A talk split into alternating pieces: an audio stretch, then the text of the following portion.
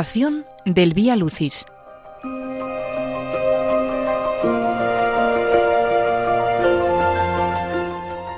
Esta oración tiene como base un texto de José Luis Martín Descalzo, sacerdote y escritor español.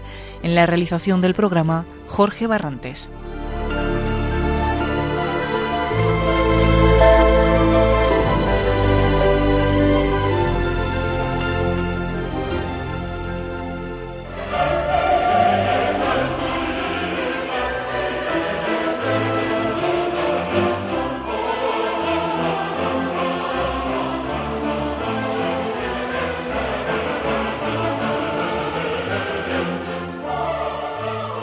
Durante siglos con el Via Crucis, las generaciones cristianas han acompañado a Cristo camino del Calvario en una de las más hermosas devociones cristianas.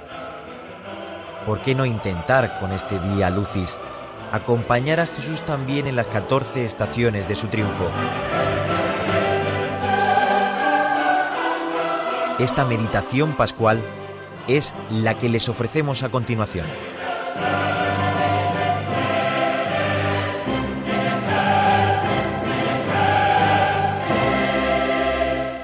Primera estación. Pasado el sábado, al alborear el primer día de la semana, María Magdalena y la otra María fueron a ver el sepulcro. De pronto hubo un gran temblor. El ángel del Señor bajó del cielo, se acercó, rodó la piedra del sepulcro y se sentó en ella. Su aspecto era como el del relámpago y su vestido blanco como la nieve. Al verlo, los guardias se pusieron a temblar y se quedaron como muertos. Pero el ángel se dirigió a las mujeres y les dijo, Vosotras no temáis. Sé que buscáis a Jesús el crucificado. No está aquí, ha resucitado como dijo. Venid a ver el sitio donde yacía.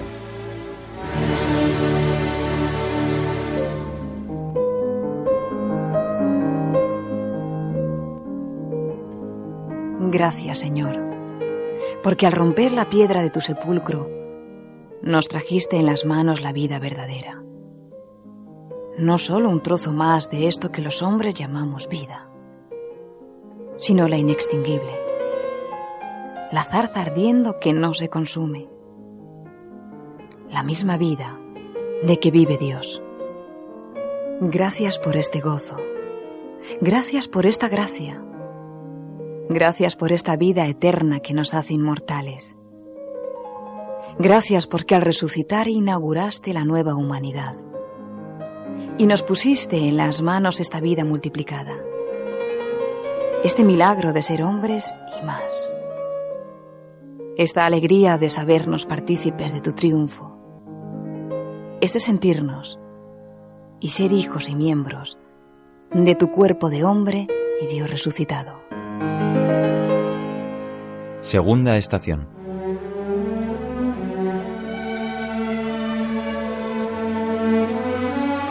El primer día de la semana, muy de madrugada, a la salida del sol fueron al sepulcro. Iban comentando, ¿quién nos correrá la piedra de la entrada del sepulcro? Pero al mirar, observaron que la piedra había sido ya corrida, y eso que era muy grande. Cuando entraron en el sepulcro, vieron a un joven sentado a la derecha que iba vestido con una túnica blanca. Ellas se asustaron, pero él les dijo, No os asustéis, buscáis a Jesús de Nazaret, el crucificado. Ha resucitado, no está aquí. Mirad el lugar donde lo pusieron.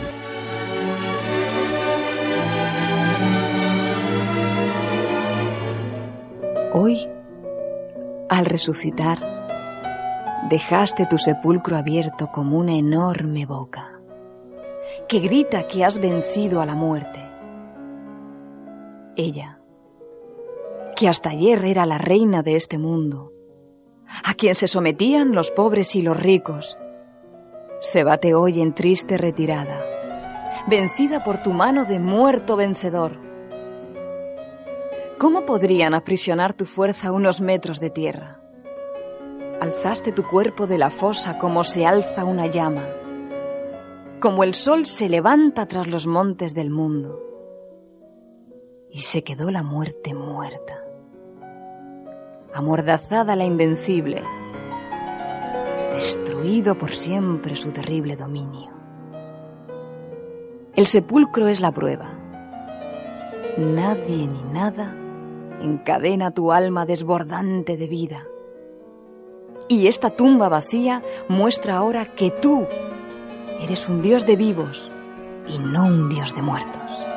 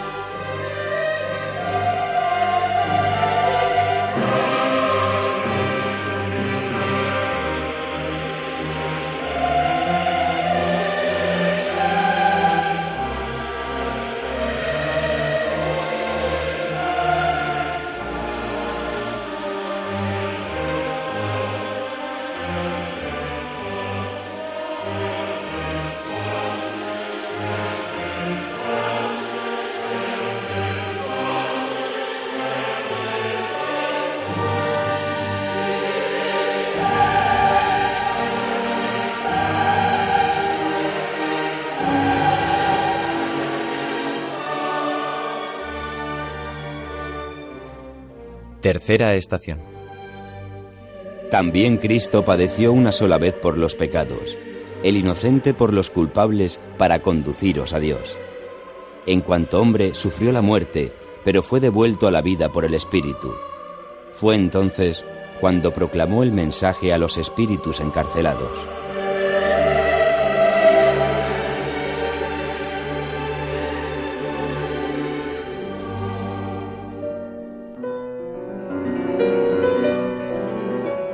No resucitaste para ti solo. Tu vida era contagiosa y quería repartir entre todos el pan bendito de tu resurrección. Por eso descendiste hasta el seno de Abraham, para dar a los muertos de mil generaciones la caliente limosna de tu vida recién reconquistada. Y los antiguos patriarcas y profetas que te esperaban desde siglos y siglos se pusieron en pie y te aclamaron diciendo, Santo, Santo, Santo. Digno es el Cordero que con su muerte nos infunde vida, que con su vida nueva nos salva de la muerte.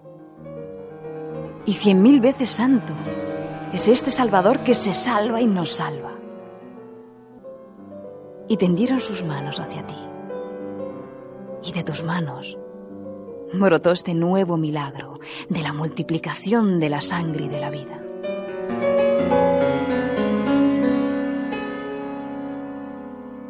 Cuarta estación.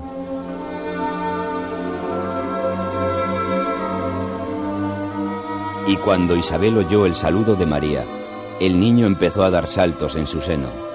Entonces, Isabel, llena del Espíritu Santo, exclamó a grandes voces, Bendita tú entre las mujeres y bendito el fruto de tu vientre. Pero, ¿cómo es posible que la madre de mi Señor venga a visitarme? Porque en cuanto oí tu saludo, el niño empezó a dar saltos de alegría en mi seno. Dichosa tú que has creído, porque lo que te ha dicho el Señor se cumplirá. Entonces María dijo, Mi alma glorifica al Señor, y mi espíritu se regocija en Dios mi Salvador porque ha mirado la humildad de su sierva. Desde ahora me llamarán dichosa todas las generaciones, porque ha hecho en mí cosas grandes el poderoso. Su nombre es santo.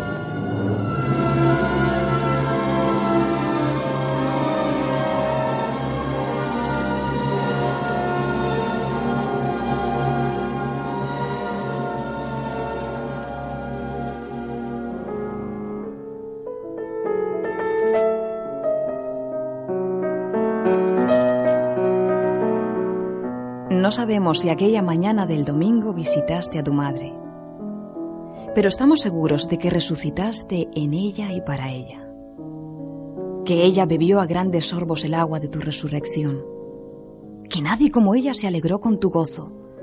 Y que tu dulce presencia fue quitando uno a uno los cuchillos que traspasaban su alma de mujer. No sabemos si te vio con sus ojos, mas sí que te abrazó con los brazos del alma, que te vio con los cinco sentidos de su fe. Ah, si nosotros supiéramos gustar una centésima de su gozo, si aprendiésemos a resucitar en ti como ella, si nuestro corazón estuviera tan abierto como estuvo el de María aquella mañana del domingo.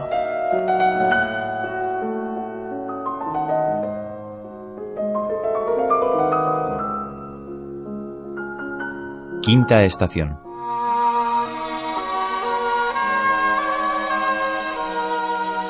María, en cambio, se quedó allí, junto al sepulcro llorando. Sin dejar de llorar, volvió a asomarse al sepulcro. Entonces vio dos ángeles vestidos de blanco sentados en el lugar donde había estado el cuerpo de Jesús, uno a la cabecera y otro a los pies.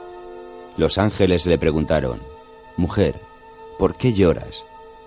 Ella contestó, porque se han llevado a mi señor y no sé dónde le han puesto. Dicho esto, se volvió hacia atrás y entonces vio a Jesús, que estaba allí, pero no le reconoció. Jesús le preguntó, Mujer, ¿por qué lloras? ¿A quién estás buscando? Ella, creyendo que era el jardinero, le contestó, Señor, si te lo has llevado tú, dime dónde le has puesto, y yo misma iré a recogerle. Entonces Jesús la llamó por su nombre, María. Ella se acercó a él y exclamó en arameo, Raboni, que quiere decir maestro. Jesús le dijo, No me retengas más, porque todavía no he subido a ver a mi Padre. Anda, vete y dile a mis hermanos que voy a mi Padre, que es vuestro Padre, a mi Dios, que es vuestro Dios. María Magdalena se fue corriendo a donde estaban los discípulos y les anunció, He visto al Señor, y les contó lo que Jesús le había dicho.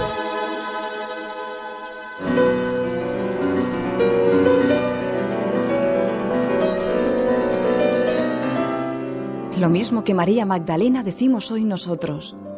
Me han quitado a mi Señor y no sé dónde lo han puesto.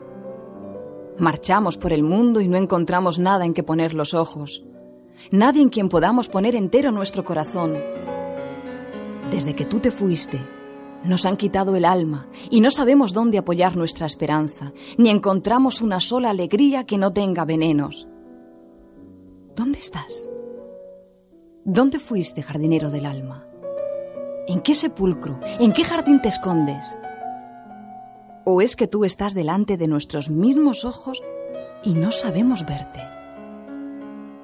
¿Estás en los hermanos y no te conocemos?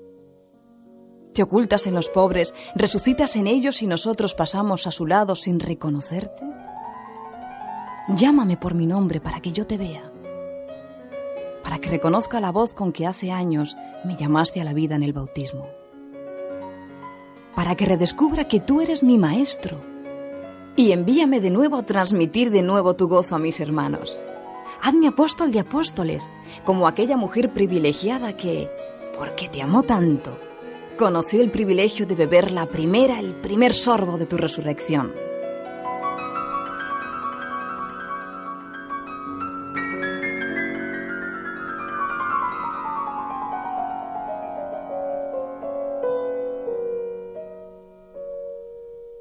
Sexta estación.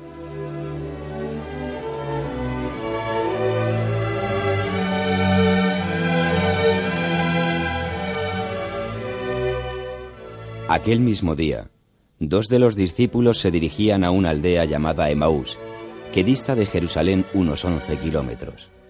Iban hablando de todos estos sucesos. Mientras hablaban y se hacían preguntas, Jesús en persona se acercó y se puso a caminar con ellos pero sus ojos estaban ofuscados y no eran capaces de reconocerle. Él les dijo, ¿Qué conversación es la que lleváis por el camino?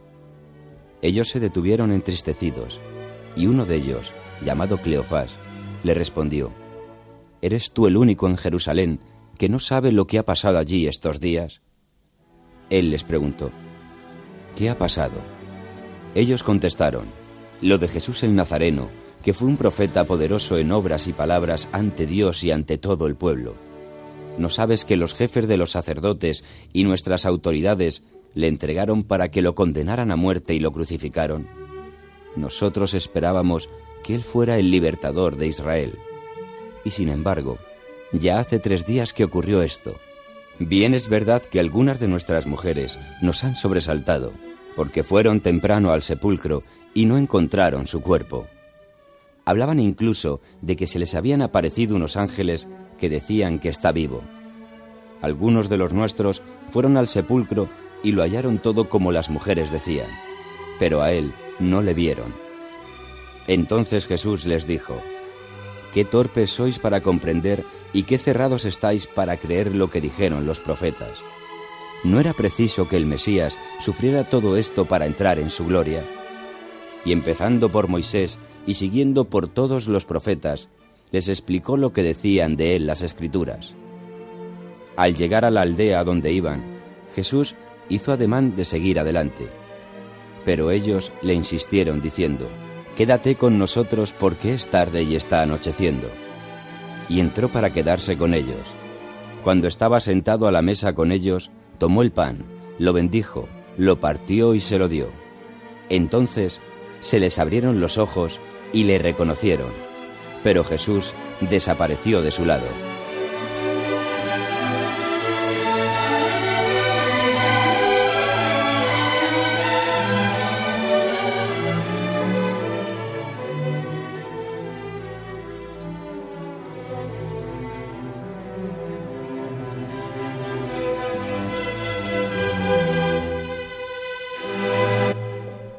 Lo mismo que los dos de Maús aquel día, también yo marcho ahora decepcionado y triste, pensando que en el mundo todo es muy fuerte y fracaso. El dolor es más fuerte que yo. Me acogota la soledad y digo que tú, Señor, nos has abandonado. Si leo tus palabras me resultaron insípidas. Si miro a mis hermanos me parecen hostiles. Si examino el futuro solo veo desgracias. Estoy desanimado. Pienso que la fe es un fracaso, que he perdido mi tiempo siguiéndote y buscándote, y hasta me parece que triunfan y viven más alegres los que adoran el dulce becerro del dinero y del vicio. Me alejo de tu cruz. Busco el descanso en mi casa de olvidos, dispuesto a alimentarse desde hoy en las viñas de la mediocridad. No he perdido la fe, pero sí la esperanza. Sí el coraje de seguir apostando por ti ¿Y no podrías salir hoy al camino y pasear conmigo como aquella mañana con los dos de Maús? ¿No podrías descubrirme el secreto de tu santa palabra y conseguir que vuelva a calentar mi entraña?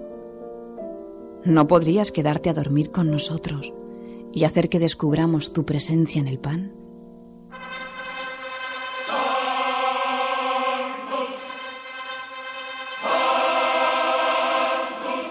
Séptima estación. Ocho días después, se hallaban de nuevo reunidos en casa todos los discípulos de Jesús. Estaba también Tomás. Aunque las puertas estaban cerradas, Jesús se presentó en medio de ellos y les dijo, La paz esté con vosotros. Después dijo a Tomás, Acerca tu dedo y comprueba mis manos. Acerca tu mano y métela en mi costado. Y no seas incrédulo, sino creyente. Tomás contestó, Señor mío y Dios mío. Jesús le dijo, ¿crees porque me has visto? Dichosos los que creen sin haber visto.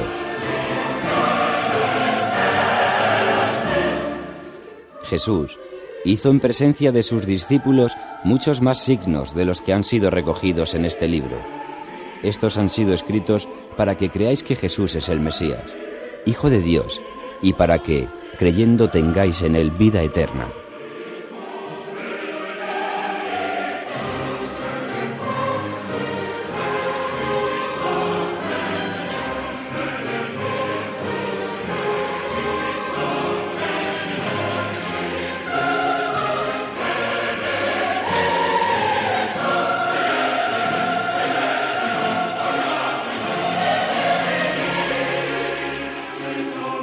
Gracias, Señor, porque resucitaste no solo con tu alma, mas también con tu carne.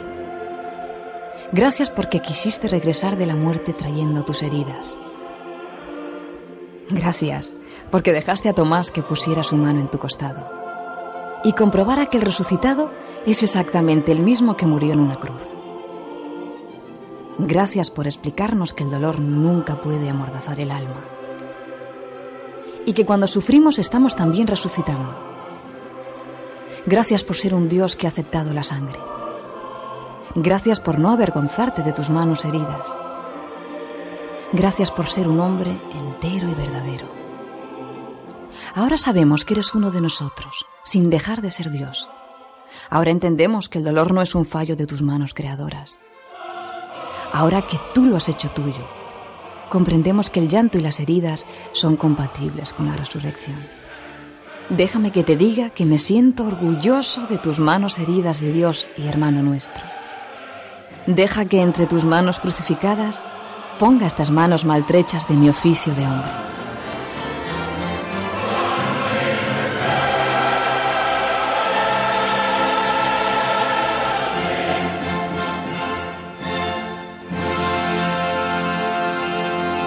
Octava estación.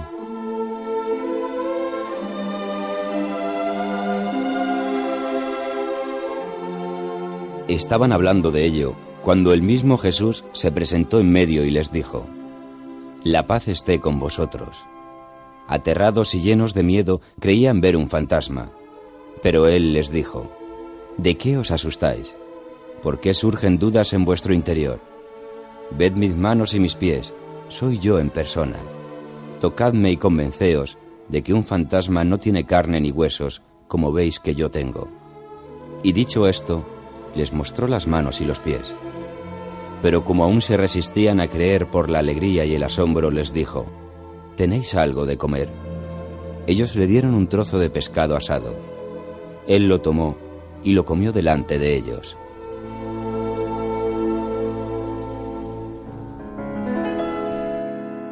Miradme bien, tocadme, comprobad, comprobad que no soy un fantasma. Decías a los tuyos, temiendo que creyeran que tu resurrección era tan solo un símbolo, una dulce metáfora, una ilusión hermosa para seguir viviendo. Era tan grande el gozo de reencontrarte vivo que no podían creerlo. No cabían sus pobres cabezas que entendían de llantos, pero no de alegrías. El hombre ya lo sabes, es incapaz de muchas esperanzas. Como él tiene el corazón pequeño, cree que el tuyo es tacaño. Como te ama tan poco, no puede sospechar que tú puedas amarle. Como vive amasando pedacitos de tiempo, siente vértigo ante la eternidad. Y así va por el mundo, arrastrando su carne sin sospechar que pueda ser una carne eterna. Conoce el putridero donde mueren los muertos. No logra imaginarse el día en que esos muertos volverán a ser niños, con una infancia eterna. Muéstranos bien tu cuerpo, Cristo vivo. Enséñanos ahora la verdadera infancia, la que tú preparas más allá de la muerte.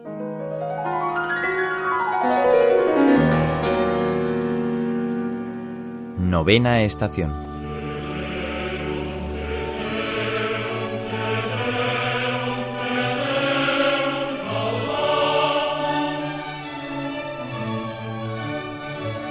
Aquel mismo domingo por la tarde estaban reunidos los discípulos en una casa con las puertas bien cerradas por miedo a los judíos. Jesús se presentó en medio de ellos y les dijo, La paz esté con vosotros. Y les mostró las manos y el costado. Los discípulos se llenaron de alegría al ver al Señor. Jesús les dijo de nuevo, La paz esté con vosotros. Y añadió, Como el Padre me envió a mí, así os envío yo a vosotros. Sopló sobre ellos y les dijo, Recibid el Espíritu Santo. A quienes les perdonéis los pecados, Dios se los perdonará, y a quienes se los retengáis, Dios se los retendrá.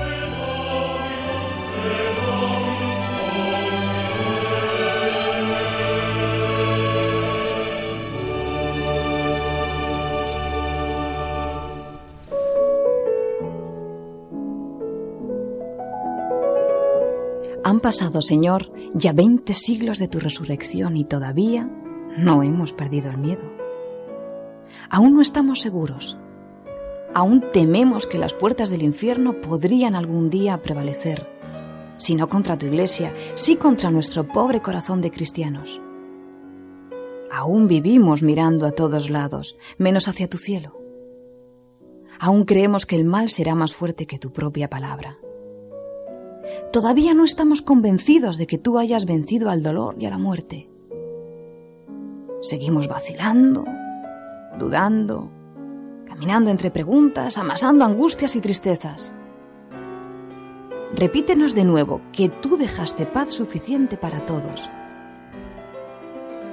Pon tu mano en mi hombro y grítame, no temas, no temáis. Infúndeme tu luz y tu certeza, danos el gozo de ser tuyos, inúndanos de la alegría de tu corazón. Haznos, Señor, testigos de tu gozo, y que el mundo descubra lo que es creer en ti.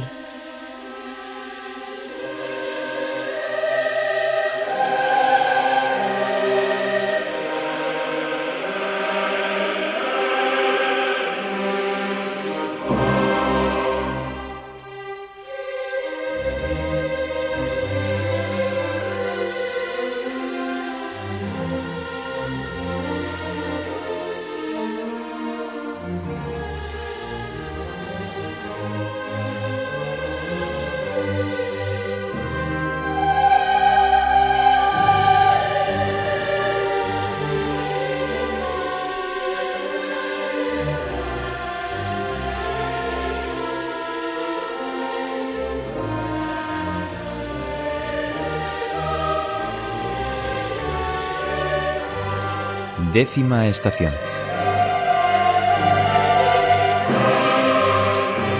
Los once discípulos fueron a Galilea, al monte donde Jesús les había citado. Al verle, le adoraron. Ellos que habían dudado, Jesús se acercó y se dirigió a ellos con estas palabras. Dios me ha dado autoridad plena sobre cielo y tierra. Poneos pues en camino, haced discípulos a todos los pueblos, y bautizadlos para consagrarlos al Padre, al Hijo y al Espíritu Santo, enseñándoles a poner por obra todo lo que os he mandado, y sabed que yo estoy con vosotros todos los días hasta el final de este mundo.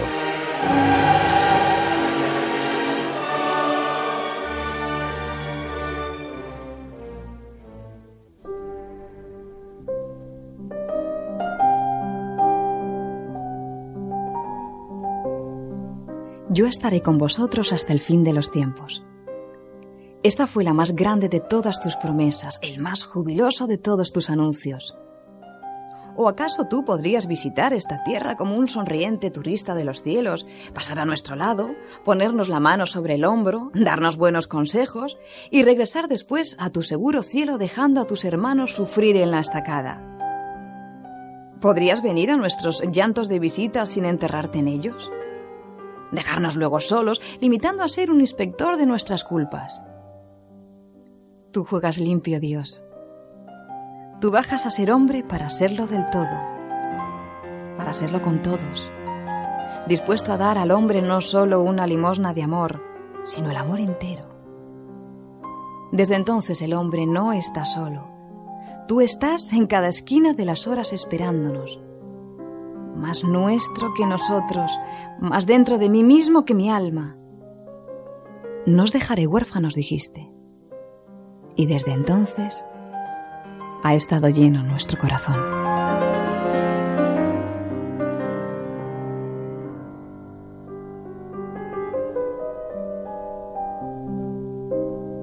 Undécima estación.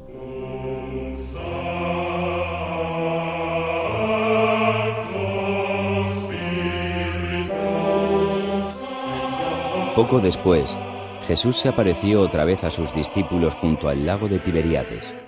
Estaban juntos Simón Pedro, Tomás el mellizo, Natanael el de Caná de Galilea, los hijos de Zebedeo y otros dos discípulos.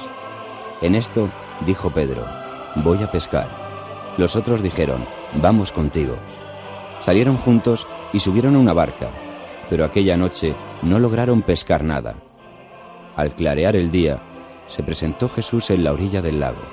Pero los discípulos no le reconocieron. Jesús les dijo, Muchachos, ¿habéis pescado algo? Ellos contestaron, No. Él les dijo, Echad la red al lado derecho de la barca y pescaréis.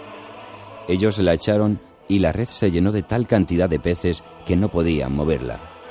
Entonces el discípulo a quien Jesús tanto quería le dijo a Pedro, Es el Señor. Al oír Simón Pedro que era el Señor, se ciñó un vestido, pues estaba desnudo, y se lanzó al agua. Los otros discípulos llegaron a la orilla en la barca, tiraron de la red llena de peces, pues no era mucha la distancia que los separaba de tierra, tan solo unos cien metros. Al saltar a tierra, vieron unas brasas con peces colocados sobre ellas y pan. Jesús les dijo, Traed ahora algunos de los peces que habéis pescado. Simón Pedro subió la barca y sacó a tierra la red llena de peces. En total eran 153 peces grandes. Y a pesar de ser tantos, la red no se rompió. Jesús les dijo, Venid a comer. Ninguno de los discípulos se atrevió a preguntar, ¿quién eres? Porque todos sabían muy bien que era el Señor. Jesús se acercó, tomó el pan en sus manos y se lo repartió, y lo mismo hizo con los peces. Esta fue la tercera vez que Jesús se apareció a sus discípulos, después de haber resucitado de entre los muertos.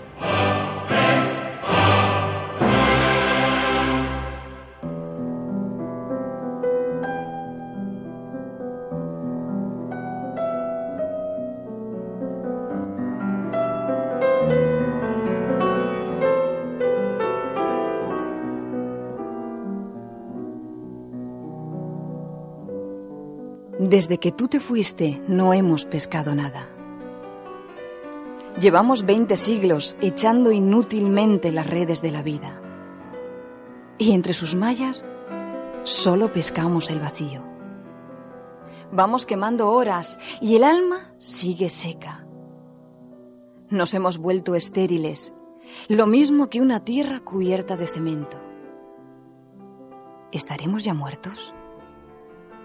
¿Desde hace cuántos años no nos hemos reído? ¿Quién recuerda la última vez que amamos? Y una tarde tú vuelves y nos dices, echa tu red a tu derecha. Atrévete de nuevo a confiar. Abre tu alma. Saca del viejo cofre las nuevas ilusiones. Dale cuerda al corazón. Levántate y camina. Y lo hacemos solo por darte gusto. Y de repente nuestras redes rebosan alegría. Nos resucita el gozo. Y es tanto el peso de amor que recogemos que la red se nos rompe, cargada de 150 nuevas esperanzas. Ah, tú, fecundador de almas, llégate a nuestra orilla, camina sobre el agua de nuestra indiferencia. Devuélvenos, Señor, a tu alegría.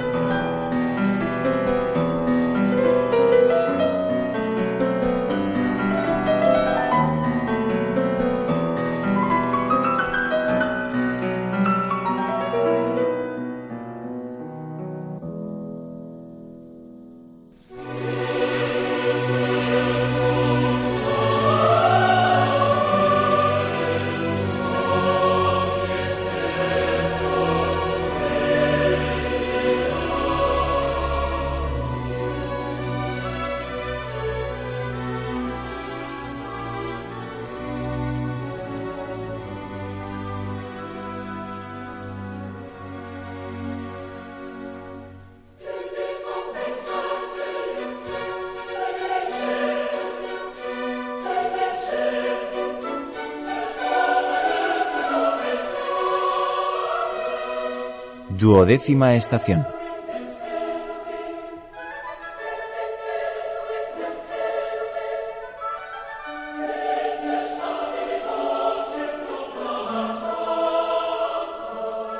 Después de comer, Jesús preguntó a Pedro, Simón, hijo de Juan, ¿me amas más que estos? Pedro le contestó, Sí, Señor, tú sabes que te amo. Entonces Jesús le dijo, Apacienta mis corderos.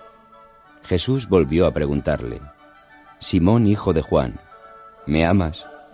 Pedro respondió, Sí, Señor, tú sabes que te amo. Jesús le dijo, Cuida de mis ovejas. Por tercera vez insistió Jesús, Simón hijo de Juan, ¿me amas? Pedro se entristeció porque Jesús le había preguntado por tercera vez si le amaba. Respondió, Señor, tú lo sabes todo, tú sabes que te amo. Entonces Jesús le dijo, apacienta mis ovejas. Aún nos faltaba un gozo, descubrir tu inédito modo de perdonar. Nosotros, como Pedro, hemos manchado tantas veces tu nombre. Hemos enrojecido ante el horror de que alguien nos llamara beatos. Nos hemos calentado al fuego de los gozos del mundo. Y esperábamos que al menos tú nos reprendieras para paladear el orgullo de haber pecado en grande. Y tú nos esperabas con tu triste sonrisa para preguntarnos solo, ¿me amas aún? ¿Me amas? Dispuesto ya a entregarnos tu rebaño y tus besos, preparado a vestirnos la túnica del gozo. Oh Dios, ¿cómo se puede perdonar tan de veras? ¿Es que no tienes ni una palabra de reproche? ¿No temes que los hombres se vayan de tu lado al ver que se lo pones tan barato? ¿No ves, Señor, que casi nos empujas a alejarnos de ti solo por encontrarnos de nuevo entre tus brazos?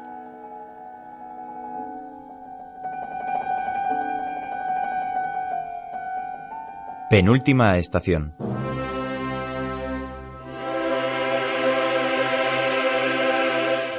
Los once discípulos fueron a Galilea, al monte donde Jesús les había citado. Al verle, le adoraron.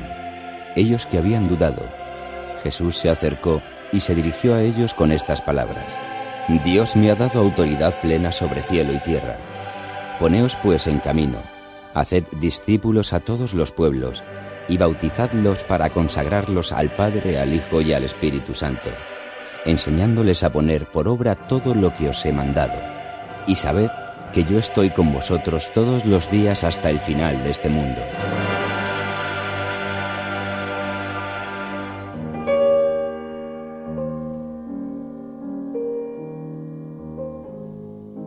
Y te faltaba aún el penúltimo gozo, dejar en nuestras manos la antorcha de tu fe.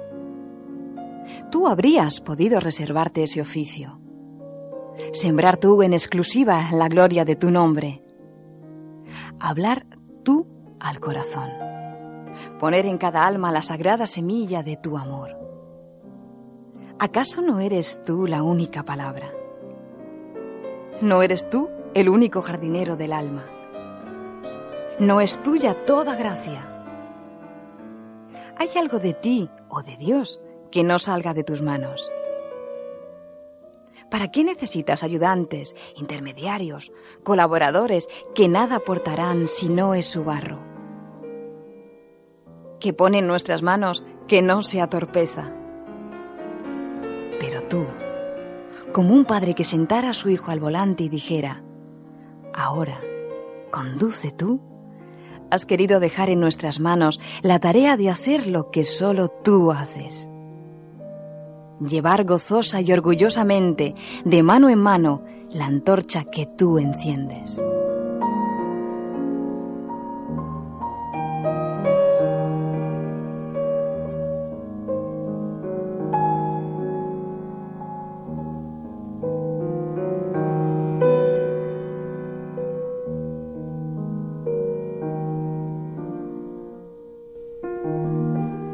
Última estación.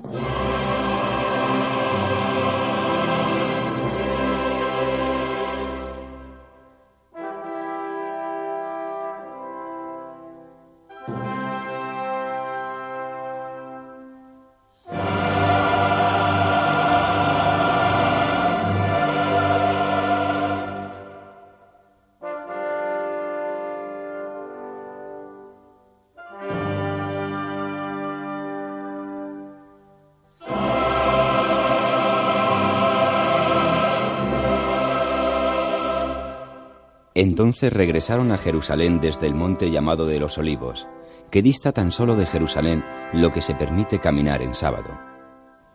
Cuando llegaron, subieron al piso superior donde se alojaban. Eran Pedro y Juan, Santiago y Andrés, Felipe y Tomás, Bartolomé y Mateo Santiago, el hijo de Alfeo, Simón el Celota y Judas, el hijo de Santiago. Todos perseveraban unánimes en la oración con algunas mujeres, con María la Madre de Jesús y con los hermanos de éste.